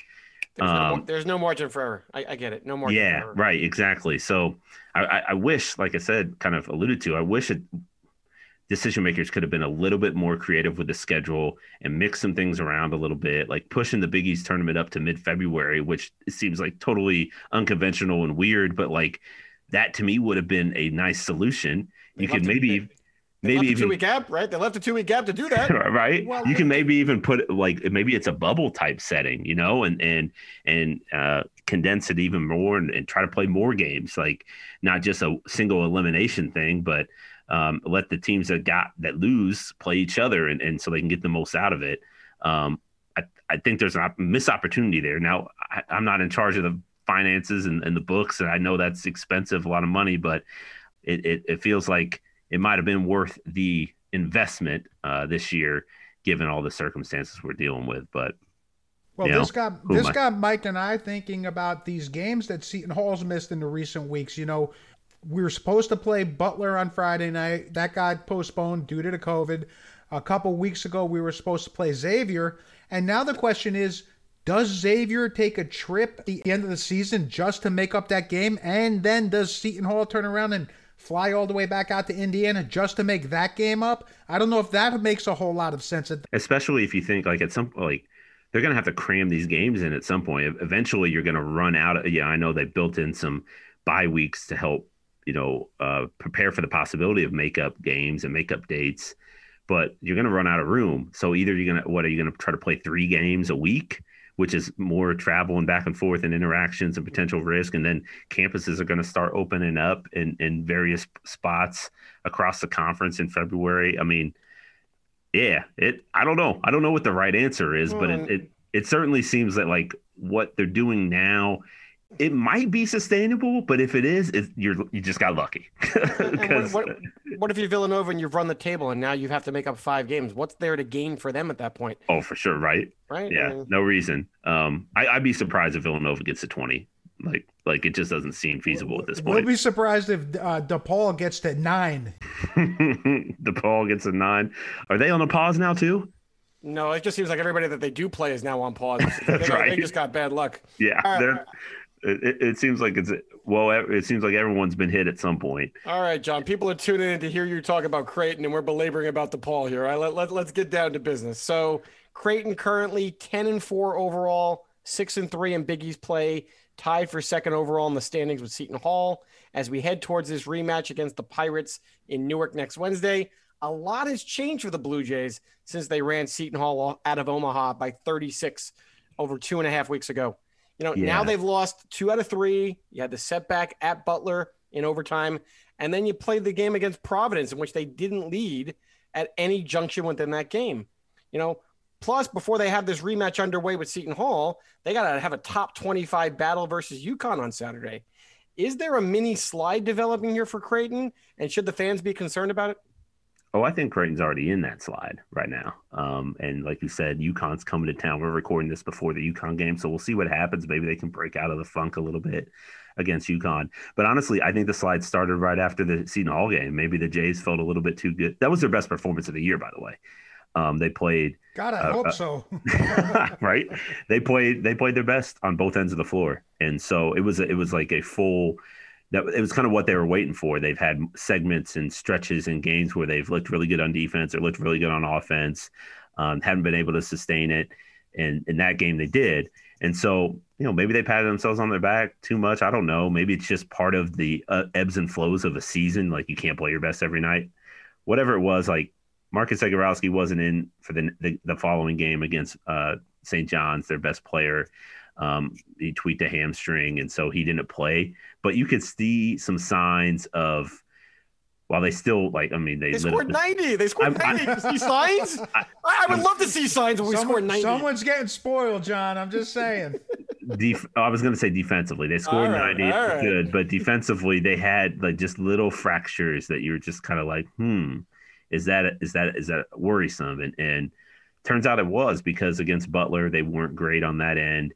And uh, and and and against Providence, at least to start the game defensively, they kind of let the Friars do whatever they wanted, and they set a tone. And then Creighton was kind of battling uphill to get back in it. So um, I don't know. I mean, the Jays didn't shoot it well against Providence. I mean, that was they shot seventeen percent from three point range, which is one of their worst shooting nights in since they joined the conference. You know, like those are rare. Um, it's hard to win when you do that, obviously. And so you could just chalk it up to just that. And and against Butler, the Jays didn't shoot it well either. It's a good shooting team, and they've had great nights, but those two, they didn't. So maybe maybe it is all that it like shooting cures a lot of ills, right? Um, but I do think that the players feel like there's some, I don't know, maybe it's focus, energy, effort, some of the intangible things that are really crucial for, for them defensively because they don't have a lot of size. They don't have a lot of length. Like they got their, their athleticism's fine. Um, they have to they have to bring all those other, you know, the grit, the toughness. They got to be there um, from the jump, ready to go. And and they, they they didn't feel like they were against Providence and Butler, and, and for portions of the game against Saint John's. So that'll be the question if they can get back to the, get get back to that against UConn. Then obviously bring it to Seton Hall because they'll need it. Okay, let's focus in a little bit more on the offense. I know you said the Seton Hall game was probably their best performance, but even outside of that, they've been doing pretty well. They've got four players that are averaging double figures, with Mitch Ballack just sliding underneath that double figure mark at nine points per game. They rank nationally in the top forty in the following categories: points per game, three-point field goals made and attempted, assists per game. And they've broken the ninety-point threshold five times already. However, there are some concerning trends developing here. You know, as they were last year, ranked nationally in three-point field goal percentage at thirty-eight percent, the last six conference games, they've been only shooting twenty-seven percent from three. So is there any rationale to why the team has gone cold from behind the arc, with the exception of that Seton Hall game? I was going to say, is it twenty-seven percent even with like whatever that was, fifty-five no, you got, you against gotta, Seton Hall? thirteen to twenty-four thirteen to twenty-four Oh, oh yeah. When the ball moves and, and they get into a, it, actually, you know what, with, with Creighton so far this year, it's kind of been if they if they're when they're on, they're on from a shooting perspective. Um, at least in Big East play, they've had four games in Big East play where they've shot twenty-nine percent or worse from three. Yet they're still fourth in the conference in league play at thirty-seven percent from three. So you you okay if if you got four games under twenty-nine percent, well, what do the other games look like? They look a lot like that Seton Hall one where they've been where they were hitting everything. So they they'd like to find some more consistency where they're not as as up and down as as that. Um, but yeah, I mean their offense. It, they're they're really versatile. You mentioned ha- having multiple guys in double figures. They can they can beat you in a lot of different ways. So if you try to take away one or two guys, then they, they can adjust on the fly and, and go at you um, with with different weapons. Um, Marcus Zegarowski is is is a key though because of his ability to play make and, and get guys involved and kind of run the show. So um, he was really good in that Seton Hall game. I think that was one of his one of his better games of the season, and. Um, And so they're going to need a, a big effort from him, obviously, again, against Seton Hall. But but this matchup's so tough. I mean, you guys know this. Like, for the Pirates, it's just a tough matchup. And, and sometimes it, I, I, a lot of times I feel like it just amplifies Creighton's strengths because the Jays play this small ball style and they can get Seton Hall's bigs moving and force them into some mismatched situations. They have to keep up with these guards who you are moving up, with pace. You get me upset, John. You get me upset. I, I, I know we're going to talk about this later in the episode. We got a couple of questions for you, but uh, I, I don't even want to go there yet, but I, I don't like it when another team forces another good team out of what they do. Mm-hmm. So but I, I want to stick with what you were saying with Zegarowski. I want to talk about the consistency. So Zegarowski is clearly the leader on this team.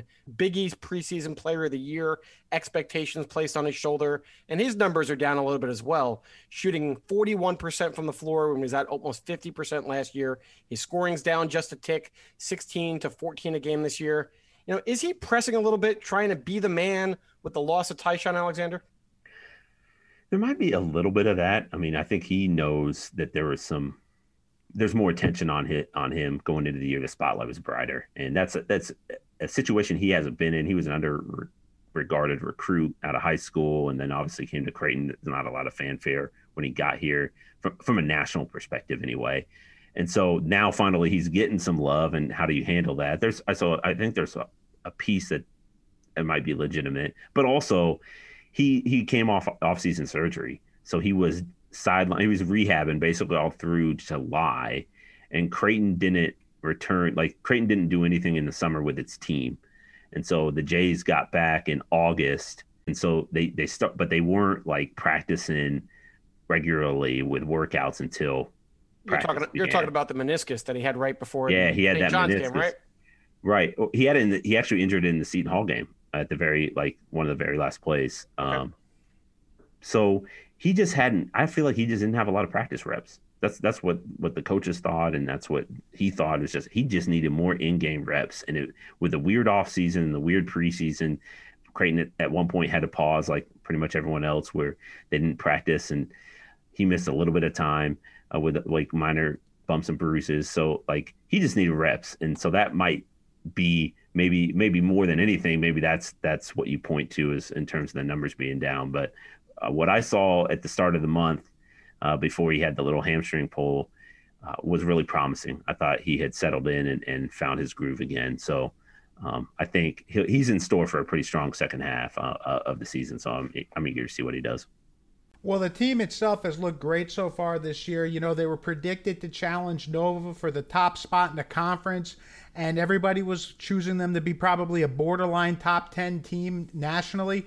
And this is somewhat surprising as they lost one of their biggest pieces from last year, Tyshawn Alexander, who was all Big East. So how big of a loss was Alexander in terms of trying to maintain that status with the returning core?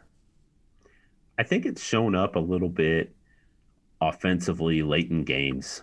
Um, they, like I said, they have a lot of weapons. They have a lot of vets, so no one's scared to take the the last shot or be the go-to guy. But when Tyshawn was there, he was the guy. So there was no dispute about it. Like, he was going to make, make the big-time play that needed to be made. And I think they've maybe sort of had to adjust a little bit without him in there. And you can kind of look at the way that Creighton's finished games at times this year, um, where they've hit a little bit of a lull from a scoring perspective and haven't been able to put teams away. Now, they've won some of these games close. Like, they blew a lead against Providence and still won. Um, they found a way to battle against UConn, still won. Blew a lead against Xavier, still won. Uh, obviously, Butler, they blew a lead and lost. But, like, I think that's where they miss him, honestly. Just, like, his he's kind of got that killer mentality, and and they're trying to replicate that and recreate that. And, and he was a really dynamic player, efficient scorer. Defensively, though, like, he was one of the better defenders in the Big East, but they found a way to cover up. And I think everyone's gotten a little bit better. That's helped. Uh, Denzel Mahoney has improved as as a perimeter defender, but they've also added some rim protection. Ryan Kalkbrenner's a freshman who can block shots as a seven-footer, and Christian Bishop, their small ball center, he's only six seven, but he's done a better job at, like, knowing when to read and rotate and uh, get up there and protect the rim. So rim protection, a little bit of improvement collectively from everyone else has helped, helped cover up uh, some of the things that they were missing with him defensively. But I don't know. I feel like his go-to guy sort of making the big-time play uh, late in games from a scoring perspective, they do miss that. You know, who I've been impressed with has been the combo of Denzel Mahoney and Christian Bishop. Christian Bishop just seemed to be finding that basket in that first game early on and getting easy buckets. But which one of these two do you think has stepped up and been more important uh, with the loss of Alexander? Well, actually, can I give a different name as oh, a guy who, who's actually stepped up? Because those two guys have been important, definitely. You can't go with Jefferson, aren't you? Yeah. Uh, he's been their most consistent guy. And so that's kind of why I bring him up, because that's sort of what you need, right? When you're talking about replacing a vet, a guy who, who you counted on and relied on, you need someone to step up and be there, um, bringing it every night. And he's done that um, on both ends of the floor. Uh, he he's found a way to create some havoc and get his hand on on uh, on pass in, in passing lanes, you know, rip the ball away from guys. So he's stealing a little bit more, helping them on the glass, chasing down loose balls. I mean, I don't I don't know. In in, in Creighton's realm, this play really stuck out against Seton Hall uh, last season at Seton Hall. He dove on the floor for a loose ball and and. It was like five minutes left to go in the game in New Jersey, and and dished to Marcus Zegarowski for a layup. And it's kind of like an iconic moment for the Jays that in that championship season where they shared the title with Seton Hall and Nova. Like, his energy is infectious, and uh, and he's up this scoring game too. You know, just his ability to put the ball on the floor and take advantage of mismatch and extra mismatches and extra space. Everyone's paying attention to Zegarowski and Ballack if they want to leave him on the three point line. Well, then gives more room for Damian Jefferson to roam and attack and win one-on-one matchups. So he's been big. I, I think he's kind of been the guy that stepped up um, and, and improved his game the most. Well, obviously, you know, we, we talked about this. If you want to beat Creighton, the easy recipe for success is to limit their success behind the three-point line. But another way to kind of knock off the Jays is to kind of let your big man go to work. You know, Jalen Wilson goes for twenty-three and ten in their loss to Kansas. Justin Lewis was one rebound shy of both him and Dawson Garcia posting double-doubles in the loss to Marquette. And most recently, Nate Watson goes off and has a career-high twenty-nine on twelve of nineteen from the floor.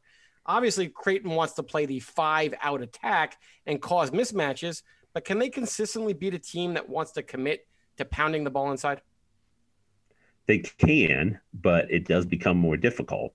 Uh, I think Providence provided a nice blueprint of how you want to attack Creighton offensively. Uh, just be relentless in your sort of commitment to giving the ball to your big guy. Uh, they, that's what they that's what they did against the Jays. They got they're fortunate. They got a couple guy, a couple of Creighton's bigs in foul foul trouble. So that may have taken away some of the Jays' aggressiveness for the rest of the game. And at times Creighton was playing with five guards, just having to find a way to fight and keep this big mammoth dude out of the paint. And they didn't do a great job of it. Obviously he finished with twenty-nine points. So, I mean, it, that's the best way to counteract their small ball lineup. You got to go right at him and, and, uh, and hope that you can, you know, establish some interior presence and beat them on the glass and maybe take some of their willpower away by, um, you know, out muscling them for rebounds and, and, and things of that sort, and gaining some momentum that way. So um, that'll be, it'll be interesting. I don't know. You guys know better than me. Did Seton Hall play through its bigs as much, like on the block? Not, not as much, right? Mamu's more, well, Mamu, it, Mamu well, can do it, should. But yeah, we should play from the block, but you know, things happen. you, you know, you know the guys get get enamored with that three point shot. You know, Mamu's mm-hmm. European. He wants to be, he Mamu wants to hit, be Doncic. He doesn't want to be the guy on the block. He hit two from like twenty-eight feet in the last game. I mean, it's not like he can't do it, but yeah, it, it looks better than going inside and hitting two footers. Ah. Right. Well, what what about uh, Samuel and, and Ike? Like they, they're not usually back to the basket guys, are they? Like. I'll I'll be happy if Ike catches the ball. How about that? Yeah, right. Well, Samuel so it, it so. Has, it, Samuel has some moves. Well, Samuel's got some good moves down low. It's it's just that he's young and he's still he's developing yeah, his game. Yeah. He's got some nice playmaking potential. Look for his passing game, too. He's he's sneaky good with his mm. passes. But, but, I mean, Samuel wants to start his game at the three-point line. He's got a nice little, you know, straightaway. He's got a nice shot. shot. Yeah. He does. And I think he's also projecting himself to be a next-level player, and these guys are taught that you have to be versatile. But you know, he's got an athletic body where, like you said, if he puts his butt into the post, he's probably going to give certain teams a mismatch. He's done it more lately, but not as much as you want to see. That's all. Right. I'll be curious. To, I mean, I'll, uh, I'm curious to see if, if Seton Hall does it, if they're, if they're committed to doing that. I mean, there's other ways to beat Creighton, obviously, and, and, and you can find, I mean, the way that Seton Hall shares the ball, that, like that was one thing that the Jays were really concerned about going into that first matchup, because, you know, you, you trying to, you can't cover everyone. And if the, if, if the Pirates are moving that ball around and, and the defense is having to try to chase it, um, eventually somebody's going to be open, and they, and they've got some weapons, especially on the three point line, that if they get hot, you're worried. And so we'll, we'll, I, I'm here. I, I kind of suspect though, that you might see like Sandro putting his head down and saying, hey, like I, I did not like how that how things went in Omaha. I got to teach you a few lessons here down on the block. Well, to that point, John, let's let's do this. Let's play a little exercise here. Considering how lopsided that first game was, if you were Coach Willard, what could you take away from the game film in terms of preparation this time? Well, I did. I remember he said something like, I wish we wouldn't have changed our lineup right from the start. It was almost like a, I don't think he said this, but I, I, I got the impression that he felt it was like almost like a white flag right from the beginning of like, we can't match up with them. That's the message you're sending your team. You know, we can't match up with them, so we got to change. Well, you know, you know, you don't want that. that. Like all of a sudden you're walking in and you're like, well, plan A sucks. We can't do that. We got to go to plan B. Uh, you know, that that's not the mentality that I'm sure that he wanted to send. And so, And then, then the game starts the way it started, and you're like, okay, that didn't, that didn't work. Um, so my my assumption is that they're, they're going to be more committed to doing what they do, and they have a week to prepare, so they can work on some things and and and try to drill in um, a game plan. So, yeah, I, I mean, he he owned it. Kevin Willard, Willard owned it, and I know why he did it, honestly, because like he we we saw what happened last year in the in this matchup. Yeah, and, I'll challenge on that, because Tom and I debated about this on that episode and said, you know what? The game in Newark was eighty-seven eighty-two. Yes, the Jays had a great game shooting, but Seton Hall kind of stayed toe-to-toe with them mm-hmm. down the stretch. Seton Hall called a timeout. They came out in a little crafty zone. Uh, Powell and Q got lost and mixed yep. up, and they left open a wide-open three. If they actually get a stop there and come back down and score, you're looking at an overtime ball game. Then they come back to Creighton, and he plays this take-the-air-out-of-the-ball style and completely just – almost ahead of the game, gives up on what his team does best. That team could score the basketball for Seton Hall last year, as well as play good defense. And he decides to play it like that Maryland game where he was down his two superstars. Completely different M O when you don't have Powell and Sandro, and you got to play a top ten team. They wanted to muck it up uh, in a, in a fifty point game. You weren't keeping Creighton in their building to a fifty point game. Come on. Not with the Big right. East title on the line. Yeah. Well, and if I remember correctly at, in New Jersey, I feel like I feel like Mommy went off. So, and I, I think he was – actually, I feel like he might have played the five for a lot of that game. He did, absolutely. In the second half, yeah. and, and gave Creighton a ton of problems. So, he doesn't necessarily have to play the five in this in this matchup, but um, if he does – Um, like, or actually, where it doesn't really matter where he's at. Like, he's a tough matchup. Just get in the paint. That's all. That's right. Get, get That's right. Big butt in the paint. Get that get ball him. down there and, and make some things happen. And, and challenge him. I mean, you got to, you got to, you got to, you got to go at Creighton and make those guys answer and, and respond. You know, like they have it in them. They they can make like, you know, they defended Nate Watson really well in the first meeting. You know, he was four of eleven from the field, uh, committed some turnovers. Providence committed turnovers, trying to get the ball to him. The Jays were really active, and they uh, they they were locked in for that one in terms of their defensive plan against Nate Watson. And in the rematch, they weren't. And so you you got you got to test them and at least see what where they're at if they're if they're ready to, uh, you know, kind of put their put that hat on and bring that lunch pail and get ready to work. All right, so let's do this next. They really don't match up in terms of style or head-to-head matchups, but if there's there if there was a head-to-head matchup where you're like, this guy's got to outshine so-and-so, what are you looking for in this matchup? Head-to-head matchup. Well, I know Roden's impact is is significant. Um, it's hard it's hard to pick just one guy for Creighton. I mean, what whatever Seton Hall does defensively against Marcus Zegarowski is going to be important. Um, you just you, you got to try to keep him uncomfortable. One of the things, like in, in games where he's maybe not been at his best, I feel like they've had a good, uh, the opponents had a good on-ball defender that's just kind of poking at him, you know, meeting him at half court, meeting him at the right when he gets the ball in, uh, and kind of taking a little bit of air out of their break, uh, their their transition game, and just bothering him, being a little bit physical. Maybe you draw a foul or two or something like that. So perhaps that's the matchup to look at is Shavar Reynolds, what he does against Marcus, and can he can he get him uncomfortable uh, and and just kind of knock him off his game, keep him off, uh, keep him out of a rhythm. And like I said, if you got to pick up a couple fouls while doing that, maybe you test the official's whistle and see what you can get away with. Yeah, but I it do, can be I a little just, dangerous because then you don't want to be on the bench. I also think you got to be able to kind of do it on the other side of the court and put pressure on their guy to play defense as well, and that's just not Shavar's game. So mm, yep. All right, yeah, you got to go at him. Yep. Let, let's stick with Creighton some more. Give me a couple keys to victory for the Blue Jays to kind of duplicate their performance from like last time. Well, moving like I, I kind of addressed it a little bit at the start, but like moving moving those big men. You know, Creighton has to find a way to um, whether it's setting ball screens at the top of the key or getting switches, just recognizing where those big guys are and just get them out of position, out of where they're comfort. They want to they want to protect the rim and be in the paint. So the Jays got to find a way to get them cross-matched or at least get them moving up and down and side to side around the court. So if they happen to um, be in a position where they're playing on-ball defense or, or recovering, they can take advantage of that. So that that that's I feel like in this matchup that's the biggest key, because how else are you going to neutralize the size? If those dudes are sitting, if if if Ike's sitting in the center of the the lane, he's going to block everything. You know, so you got to get him out and, and get him moving and try to beat him down the floor whenever you can. Um, so that that's important. Um, rebounding is a key. It's a key always for, for Creighton. They got to find a, I mean, it's about bringing physicality and, and executing your blockout techniques and being fully committed to going after the board. Um, so that's, that's always important. I'm trying to think if there was anything else that stands out. It's always easy to say, make shots.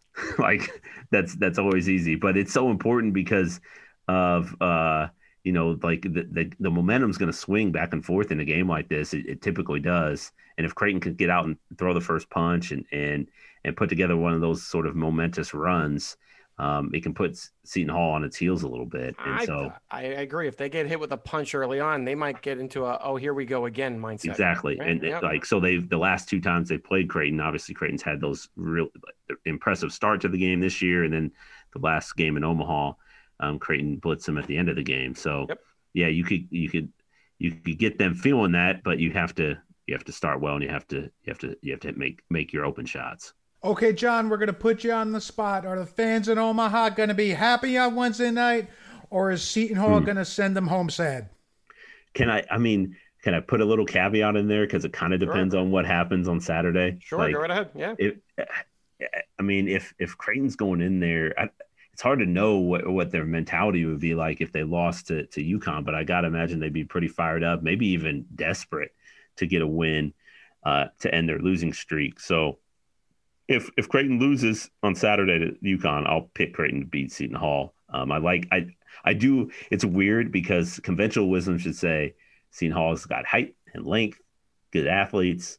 Like they, they this is a good matchup for them, and it is not. It is a, it is a good matchup for Creighton. Uh, but if if the Jays do end up ending their losing streak beating UConn, um, I don't I don't think the urgency is going to be as high, and, and I think maybe Seton Hall can will be motivated enough um, in in a revenge game. But man, what what a moment that would be if if UConn's able to come into Omaha and beat beat Creighton, and you got the Jays coming in, maybe a little bit of a wounded animal coming in, losing three in a row wow. to face Seton Hall, and the, the Pirates don't want to drop that game. Like no, they, no, no, they gotta get a win. They gotta get a good win on their belt. Um, exactly. So and, and they're, no, they're as des- they'd be as desperate too. So it'd be a, a nice. Uh, It it feel like a late February game in, in late January. No, uh, no book night for UConn. So if they lose that game as well, you start questioning, you know, the level of competition that you're losing to. On yep. top of that, no doubt, no doubt. The Saturday is really important for Creighton. It's a tone setter.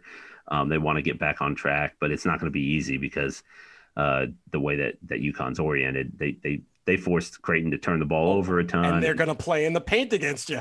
Yeah, exactly. They're going to go right at them. So. Um, well, that'll be not, a tough one. Well, it's not going to be hard for us Seton Hall fans to root against UConn on Saturday night. I'll tell you that for sure.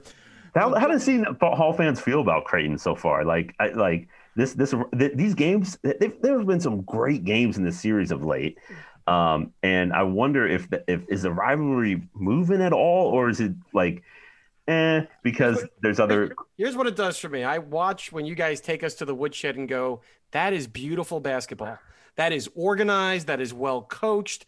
I want some of that. I kind of get jealous more than anything else when I'm watching, you know, us lose a game to Creighton. But there's been some good ones. You have K C's forty-one point game where he's diving on the floor and, you know, stealing that ball that they tried to roll into half court. There's been some yeah. good back and forth games. They played some competitive games where uh, Delgado and them were freshmen, but neither of those teams were kind of high in the standings. So they've had some really good competitive Yeah, and Miles games. Miles Powell's hit a couple – Yeah, he's made a couple big time plays against Creighton, but they haven't uh, both played each other in the standings when they've both been at the peak of, like, you know, two or three. Last year was kind of the first time that's actually yeah. happened.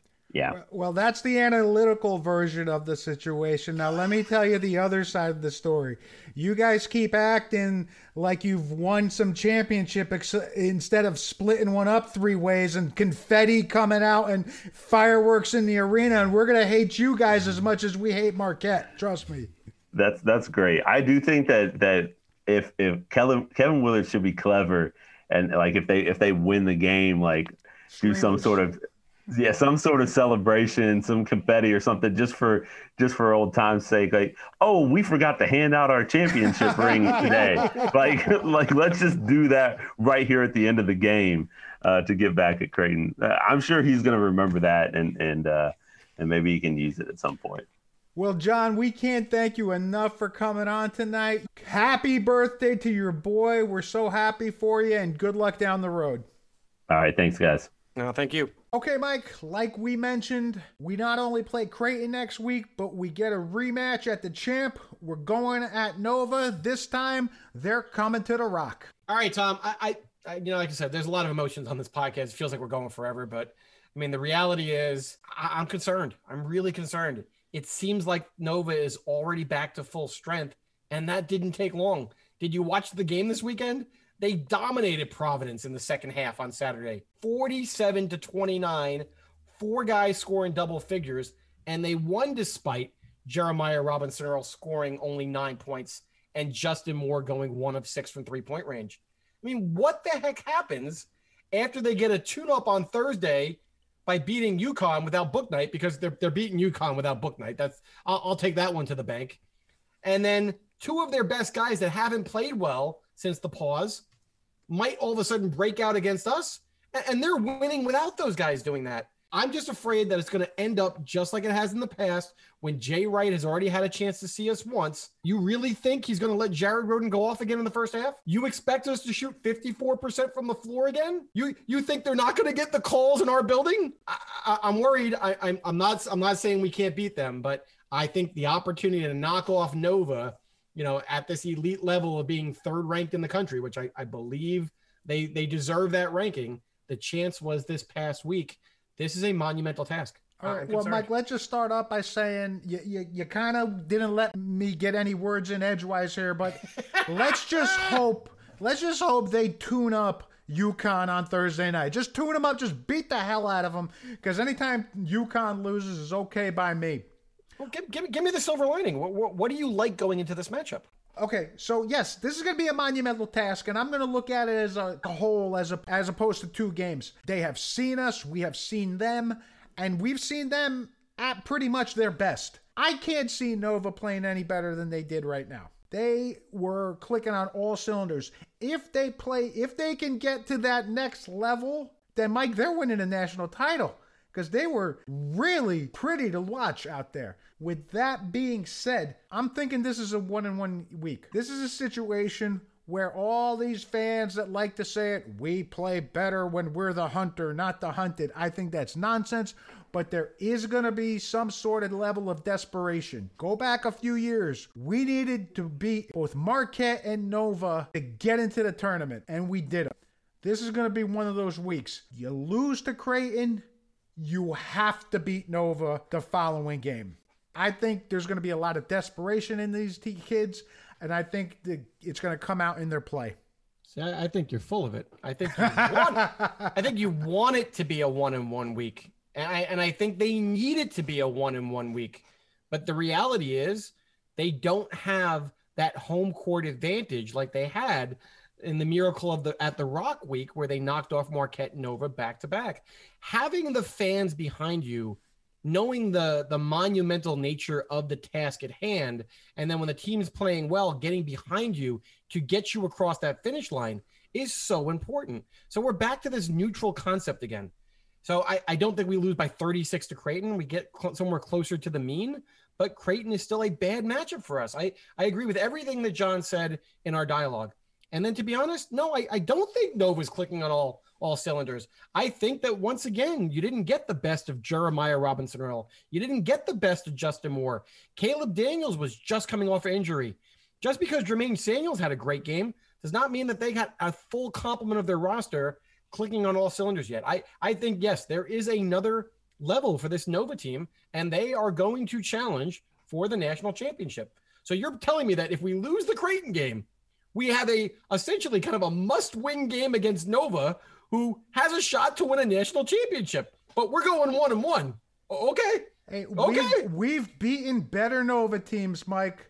We've I, beaten I, better Nova teams. I, I, I, I, I, I look, think I, that's what's going to happen. We, I, I think we're going to win one of these two games. I'm rooting for it. We're all rooting for it. And I think they need it. I agree with you from that perspective, but this is a tall task. And if they find a way to get the job done, just getting a split, I will kind of flip my perspective and say that the resume now is starting to build enough teeth to get them into the dance by knocking off one of those opponents. Just because of this crazy season, they'll still be in the upper third of the Big East standings. They'll have that marquee victory, and maybe that will springboard them towards the rest of this conference slate. So, as always, we're going to sit, sit back and say, go Pirates. Go Big Blue. Thanks for joining us for another episode of Left Coast Pirates. Be sure to follow us on SoundCloud, Apple Podcasts, Spotify, or any other of your favorite listening platforms. Also be sure to follow us on Twitter with our handle at LCoastPirates. We are also proud members of the What You Expect network of podcasts. And don't miss out on any of our previous episodes that include interviews with Seton Hall legends Danny Calandrillo, Mark Bryant, Andrew Gaze, Shaheen Holloway, and many others. For Tom Kaharski, I'm Mike Desiri, and you've been listening to Left Coast Pirates.